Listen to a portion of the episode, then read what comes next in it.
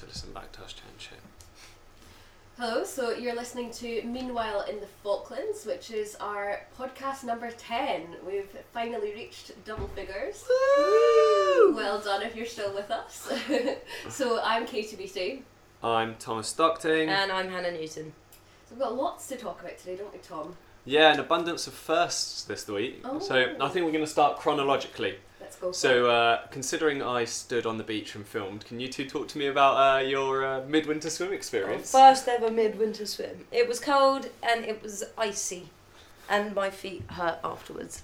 That's my my quick rundown. Is that a quick Yep. rundown of it? Was it what you expected? Mm, yes and no. I, to be honest, I think I'd been scared into thinking that it was going to be really, really cold and horrible, and actually, it's all over with so quickly, so it wasn't actually as bad as I thought. So I quite enjoyed it. What about yeah, I would say that I really love when everybody comes together, and especially when it's adults in an adre- in a situation that gives you a lot of adrenaline. Because usually children get that situation all the time, whereas adults never really do unless you're doing something really exciting. So it's really nice seeing adults behaving like kids, that running around the beach, getting all nervous, things like that. It was great. Um, but I did make a bit of an error, didn't I? Yeah, you didn't put your boiler suit on straight away, didn't. mate. That was a silly idea. And those fires as well. You should have stood by the fires. They're like oil cans that were full of not oil, full of fire. but they it? were Yeah. all like in a line. So my plan was to have like my base camp in between the the fires. So then when I ran back, I'd instantly be warm. Yeah, that was a really good idea. I sort of mm. caught short. I ended up talking to someone standing in my swimming costume for about 10 minutes afterwards, and that was a bit of an error. But other than that, I actually really did love it as well. Well, for the uh, for those of you that might be listening that haven't been listening for the last four weeks, where we've not stopped talking about the midwinter swim, it's literally it's the middle of winter down here, so you run into the ocean. Um, just. I But it's for cha- it's for charity. It is for charity, Yeah, people that's it. It's not dress, everyone's yeah. just not insane and just goes and runs in because they fancy it. Though you do get a certificate of lunacy Yep. signed by the governor. So I put mine up on my wall. I'm so it alright? proud of myself. And a t-shirt. We got our lovely little t-shirts as well with little penguins on the front, which was nice. So that was a couple of hours on Saturday, and if you want to watch all of that, subscribe to Falklands in Focus and watch it. Katie put that together this week. It's uh, it's actually really funny. It's, it's, really, it's really really good. Um, but that wasn't that wasn't it for our weekend of work, was it? We were back at work on Sunday. Where it was at the start of Farmers Week this week, Mm. so we were at the Farmers Week Expo. So we got to go around and see lots of the people that have come into Stanley from camp, and as well there was lots of local businesses that had set up trying to advertise their products to all the farmers that are, don't usually come in. I mean, I know we spoke about Farmers Week in the podcast last week, and like we were all a bit Mm. quite excited about the different things coming up. Hannah, how did you feel about it? Was it was it what you expected? It was actually different? wasn't what I expected. In my head, I had it that it was a bit more of a, a kind of. Um, I didn't realise it was such a, a, a almost like a marketing event. To be a- honest, like a, yeah. like a business fair. Kind of Yeah, it was very very businessy, and I think I think obviously that's important, and I think obviously during the week they must have had a lot of socials where it was a little bit more relaxed and stuff like Yeah. that. Um, but I enjoyed it. It was interesting to see all the different businesses and actually find out what Byron Marine do because I've Oh, heard yeah. that name thrown around so many times. But, But, yeah, the yeah. whole thing was a, the whole thing was a bit different. We didn't actually. We wanted, as we said last week, to get out to loads of different events uh, that were going on, hear some of the talks. We just didn't have time this week, though. Mm, we had a bit We've of a had busy, a busy week. week, haven't we? Lots of things going on in the evening, lots of firsts. Yeah, I was going to say, Mm. well, do we think carrying on with the theme of first? It's because it was so busy because it was the first week without Paula. Yep. I think, I to think be so, honest, yeah, I think we were probably thinking like, we need to get loads of stories and make sure that we're busy and that the TV station doesn't crumble, Yeah. crumble without her. So I think I we think kind of that- uh, overstretch ourselves Yeah. a bit, but Well- it's good because now we've got loads of stuff for this week. Exactly, exactly. so um, yeah, we normally aim to get the the news program at about twenty five minutes long, and uh, with the bloopers and stuff, I think it's, It's over about thirty. It's over 35. It's, it o- like, it's over yeah. thirty this week. So I think exactly as you say. I We think got a bit excited. Well, I, think, I think we got a bit nervous about like not doing it properly, and then sort of overdid it a little Yeah. bit. I'm Yeah. looking at a couple of things, going like, oh, I should have done the classic bump it to next week, but uh, but no, that was uh, that was all right. That was all right. Then uh, Katie, Yes. you had your first uh, committee meeting. Is it what you expected? It's sort of what we were talking about. So it was the planning and building committee, and I mean, it's all really important stuff, and I do understand why we do go and things like that. But the thing that really quite interested me was the sort of social situation that happened in that room. Because obviously the committee are all sitting around the table. That anybody's allowed to go in for the first half, and including the press, but we all had to sit on the same side of the room. So we weren't allowed to spread out. We all had to sit in a line on the same side of the room, and then we weren't really supposed to talk. And every now and then, after one person had heard what they were there for, they just stood up and left. And it kept on happening and happening until it was just me and the other two press people left there. And then eventually they said, "Okay, I- I- uh, we exclude the press. Everybody get out." And we all had to stand up and leave. It was it was It's interesting. it's weird because that's what the town hall meetings used to be like in Cornwall when I was at university. It was very, very much a case of you'd come in and you'd pitch what you wanted to say. Once you've said it and the issue's been discussed and it's over with, you you could get up and leave. Do you know? It's Yeah. almost like a, a a place where the public can come in and say, right, I've had- got this idea. I want to build this. I want to do that. You say your piece and then you go. But It's quite efficient, really. Mm, it's good. Did you find out anything interesting about new new structures being built? Uh, maybe a certain gypsy cove. It's a big beach It's a with cove, penguins. Literally. it's a very popular tourist area, just like 10 minutes outside of Stanley. Yeah, so basically, a lot of what we were discussing in the meeting uh, was making it more accessible for tourists and for locals. So, as in, they're going to put some toilets up there, that was approved in there, which is really good um, because at the minute it's just been some temporary solutions, which doesn't really work. And there's also going to be a shelter for when the wind is blowing, and more benches and way markers, things like that. I really think they should put like a little cafe there or something because that would be a prime spot. Even the like a amount of little people- like back of the van. yeah, or even a back of the yeah back of the van job Yeah. because there's so I many I think- tourists I think, go there. I think they do have someone that goes up as like back of the van kind of job during the tourist season. Yeah, But I would I would quite like as the tourism industry grows here, why not just start setting something? I Mm. think something up there would like an enclosed place because the Falklands is so windy. Like have something that shelters you. Maybe look into like glass panels so you can still look out and see things, and it's not a complete Definitely. eyesore or something like that. Just with a, Yeah. a, small cafe with like glass on Well, one side almost so like you can look out at the Mm. beaches. Yeah, yeah, something just like that, just like that. Well, they've um, with the toilets that they've put up, they've made them so that they look. I'm probably not going to use the right words here, but they've made them so that they look as though they fit into their surroundings. So they've got it's like a mound with a grass roof. So when you look at it from one side, you can't tell that it's a building there. It just looks like it's like a grass, just a bit. is it already there or are they going to put it up when it is, This is? is all Yeah. planning. So, but no, that was approved, which is good news. I say don't give away too much, as Katie will be doing an in-depth piece on uh, on what's going on with the uh, with the Gypsy Cove The new on bogs. the show next week. Yeah. on the new bogs. Yes, there you go. No. but it's but it's Classiest really piece I've ever done. but it's really interesting what you say about them trying to make it fit into the surrounding. As uh, Falkland Islands Holiday had um, had someone come down. He's an architect and birder from the north of Norway. A chap called Tormod Amundsen. He came down and he was looking at creating because the big thing he does is he creates wind shelters for those who want to go out and photograph and view birds. Mm. And he does it. He started it just in his own business in the north of Norway, and now he's got some places all across. I think he's got a couple in Russia, a couple in China, and a couple in uh, Iceland as well. Cool. So, and he came down here to have a look, and he was talking about how you can incorporate it as to not scare off the wildlife, and it, it's not an eyesore on the wildlife itself. So, uh, Because No, bird watching's huge here, isn't it? It's a massive, Massive. massive, thing. And you've been doing your bird fair video. yeah, I've been trying to put that together, and we're trying to discuss what the iconic pieces of wildlife uh, were for the Falklands. Come on, But then, what did you decide? Uh, well, before I go into that, I want to hear what you guys actually had to say because you made a really interesting point before you came to the Falklands. You didn't think of the Falklands as being a wildlife paradise to an extent. Well, you? you, I- I don't. Yeah, I think the only thing I really thought of, the like, I thought Falklands wise, wildlife wise, was penguins. I've got. I know it's very, very No, no, no, cliche, no. and everyone said, but penguins is the only thing that's almost sounds unusual. yeah. Maybe not the only thing, but it's one of the things that people always say. Oh, Falklands, out. they've got they've got penguins. Blah blah blah.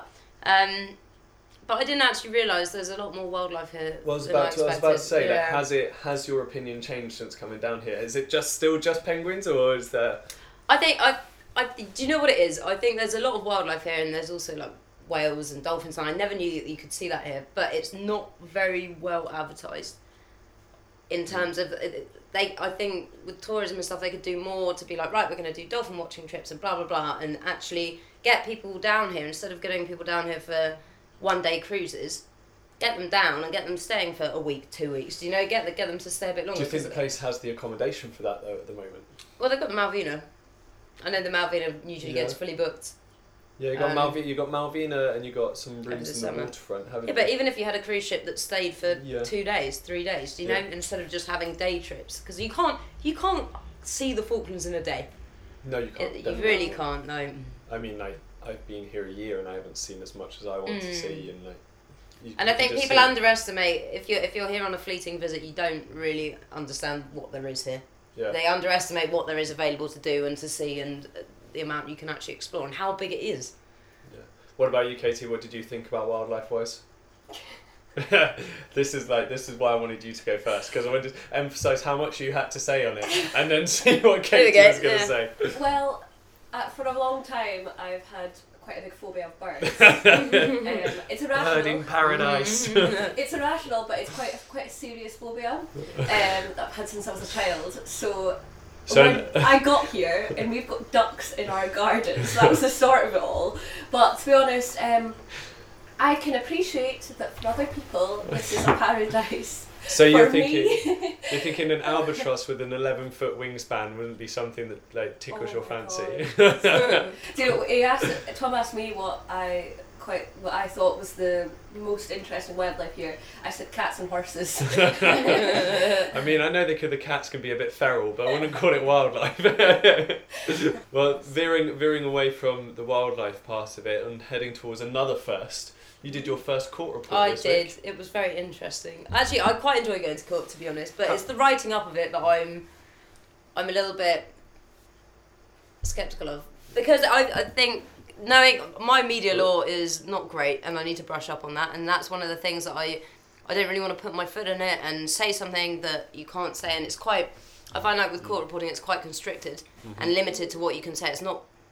It's not very creative. and as well, Yeah. it's about real people in this mm. society. So even if there wasn't that many laws on it, anytime that you write about a person, it can still make you feel you're responsible for what you're putting out there. Well, exactly. I think if I'd have put something out there that was wrong, or if if, if you haven't noted something down in the court correctly, and it's it, it it's back to you and it's your Yeah. fault, it's on your back, and that's why I was a bit like mm, skeptical of writing it. But it's actually a lot more straightforward than I In thought. terms of moving away from the written side of it, how was actually attending court compared to how like how it was in the UK?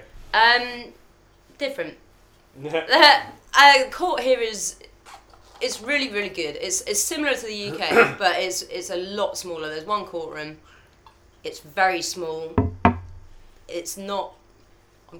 It's still formal, but it's not as formal as the UK, and it's not. Do you think because everyone knows each other, there's always an element, sort of what Katie was saying about the social side of things in the committee meeting? Do you feel like there's also a social side of thing within the court because everyone knows who they are? Mm. So in the breaks, they chat with each other. Yeah, it's just strange. But I never, I never understood that with court. Even when I was doing a bit in the UK, I didn't understand how you, you go from a serious case that's up in the in the court, and then all of a sudden there's a break, and everyone's chatting and lovely, lovely, and then the next minute you're back in court and someone's been sent to prison, and it's all very quick, quick, quick. Do you know? And I think it's not very appropriate of- or to, to, to be joking and laughing in the break when that's someone's life. Do you know? I find it all very strange to get my head around. Uh, Like I've always struggled with that, and like how quickly someone can be sentenced and all of a sudden they're whisked off to prison.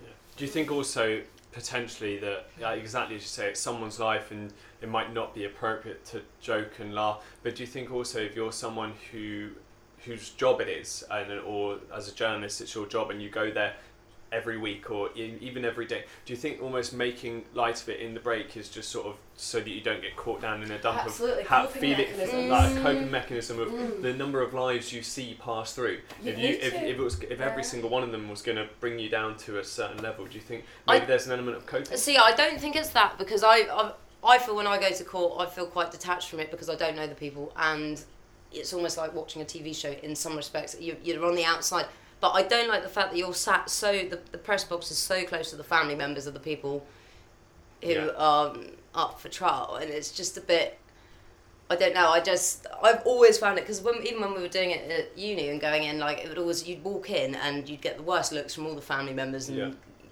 obviously here we don't have jury Well, you regularly. you do, not regularly. Yeah, Yeah. absolutely. Um, but you'd get you'd get that like I don't know. It's almost like oh, you're the journalist. You know that stigma around being You're- a you're- journalist you're and you're one, you're making yeah. you're trying to make money. Like Sure, yeah.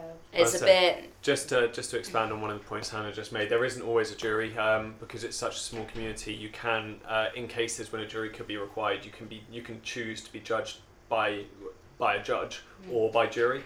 So a lot of people don't pick the jury because it just it doesn't work in such a Mm. small community. Um, And I almost sometimes I feel I don't feel sorry for the defendant, but I feel I feel a little bit like if I was in their position and I could see a load of press coming in and Yeah. trying to write a story about I. It, it's weird. It's almost like the press have to be slightly detached from it and a bit do, hard and a bit like you know what we're just writing the facts and blah blah. It's it's a difficult ethical thing. I think I don't know. I know Um, that when I first came down and did my first couple of court reports, I remember I came back and made a phone call home because I found it really difficult sitting in there and sort of, as you say, detaching yourself from it. But you have to do that in so many different jobs in life. It's like if you're a Mm. care worker or something like Mm. that. So many different jobs, you have to just detach yourself, and it is a really difficult ethical question. I think Mm. you're right. It's funny. But it's almost like yeah, it's like should I, I obviously it should be reported on because it should be is open information to the public. yeah, And I know there are reporting restrictions on certain cases and stuff and Yeah. whatever. But at the same time if you look at it in in like a, a moral way, is it should you be sat there writing a story on someone whose So- life is about to, to, to be over or if they're going to prison or if they've done something terrible? Do you so know? now like that's that's again that makes that's a really interesting point because then that takes us towards like ethics of journalism Mm. is it in because the big the big thing the big argument between broadsheet and tabloid is the fact that there is a stigma on it and it's what is in the interest of the public or what is interesting to the public. Mm. and that that's where you gotta there's such a fine line. Whereas the interest of the public it's your it's your duty to report it. Whereas if it's just interesting to the public then it's almost it's just gossip Mm. right? Yeah. and at that point there is no ethical But that's the thing. There's it. the, there's So no what- rules. There's not a list. Of, do you know the line is so it's guidelines, blurry? isn't it? yeah, It's it's a, it's a blurry, blurry line. But I think that's like most things in life, isn't it? Like, yeah, very true very true and then we move on uh, move on to another part swiftly of the week. away from Swi- that. swiftly yeah. away from the court Something a bit more system. happy, The hopefully. Well, I was ukulele person to Well- plug away. well, I was going to say about about happy, but actually, I was going to go on to Monday evening. We had um, Armed Forces Day. Um, celebrate. Well, I think it's celebrated in the UK and all the Commonwealth Mm. countries, um, specifically in the overseas territory. But it's it's a really big thing down here because how big the the, the military presence. the military There's a big military is. presence. Yeah. Um, and it's not just like, oh, there's only, what, 12, 1,500, 2,000 military staff, like members of the armed forces down here. Um, I think in such a small place when there's only like two and a half thousand other people, it's just like, you're like, actually, it's nearly a one to one ratio here. Absolutely. Um, yeah. and they're quite, they're quite joint with the community. You've seen them about quite a lot. But I think this is one of the only, not maybe not the only place, but one of the only places where the military are held in such high respect. You know, I think a lot of their presence, having them here, um, obviously because Mm. of the Falklands War and stuff like that, people people love them. I, I think I don't think there's Yeah. much. I say there, there are, there's the odd, there's the odd like disagreement, but apart from that, But I they, think they're, they they're, they're yeah, doing well really to work well together and they're integrated in the community and Yes, they're a big part. And I was quite Yeah. surprised. And going back to when I first came down here and said I was going to the Falklands, everyone thought, oh, everyone's going to be in camo and it's all going to be military soldiers and guns everywhere and blah, blah, blah. It's, it's not like that. And the people in the military, my opinion of the military's changed a lot since coming Yeah. because I think actually they're nice people.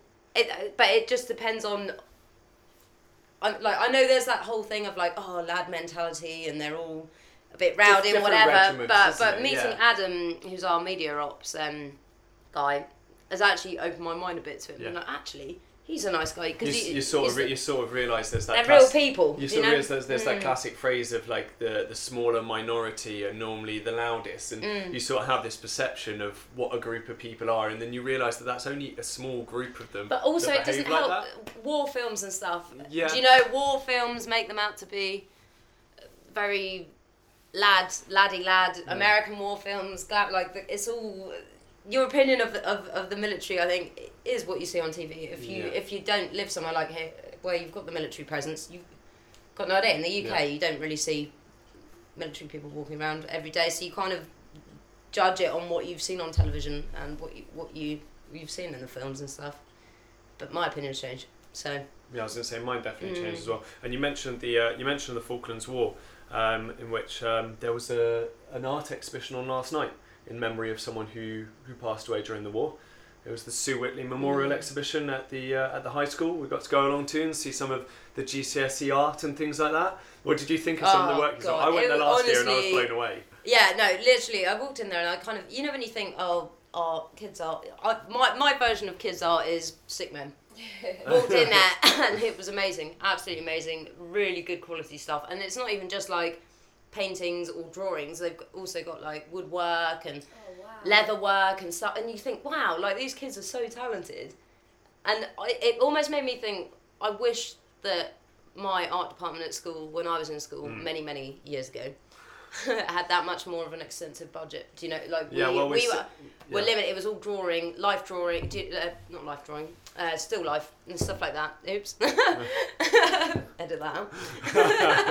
it was all still life, and it was all very art on a budget Yeah. and it wasn't as creative as here. The, Yeah, the well, art, art here clearly is a massive thing, and a lot of money is probably Yeah.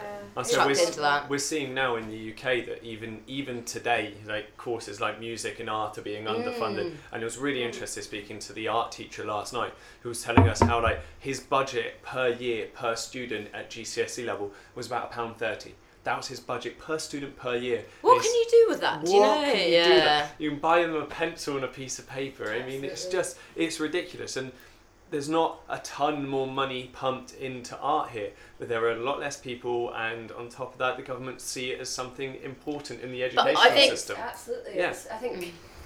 Creativity with kids having been having them able to learn in different ways is so important and Yeah. if you think about it if you've got a child that isn't very happy sitting in maths and english lessons why should you stop them from doing things like PE and art I think they need to have a full broad choice Absolutely. because then when you go off to university they might be going off to do art or something like that and they need to have the opportunity to be able to And I show their they can creative exactly that, and we were discussing it before. And there is Mm. still we were, there's still a bit of a That stigma, stigma of is is art a proper degree? Do you know it is art a there is- valid a valid but, but there, subject? but there are so many things opening up these days. There was a, there's a really interesting TED talk that discusses just that and says that things like maths and science and all that were they're important, but they were more important in the post-industrial revolution era Mm. when those kind of jobs were in high demand very quickly. There weren't enough people trained in that aspect, and we're sort of getting to the point now where, yeah, they're they're really good jobs still today, and those subjects will get you into good jobs. But there is it's a very big, very big market out there, and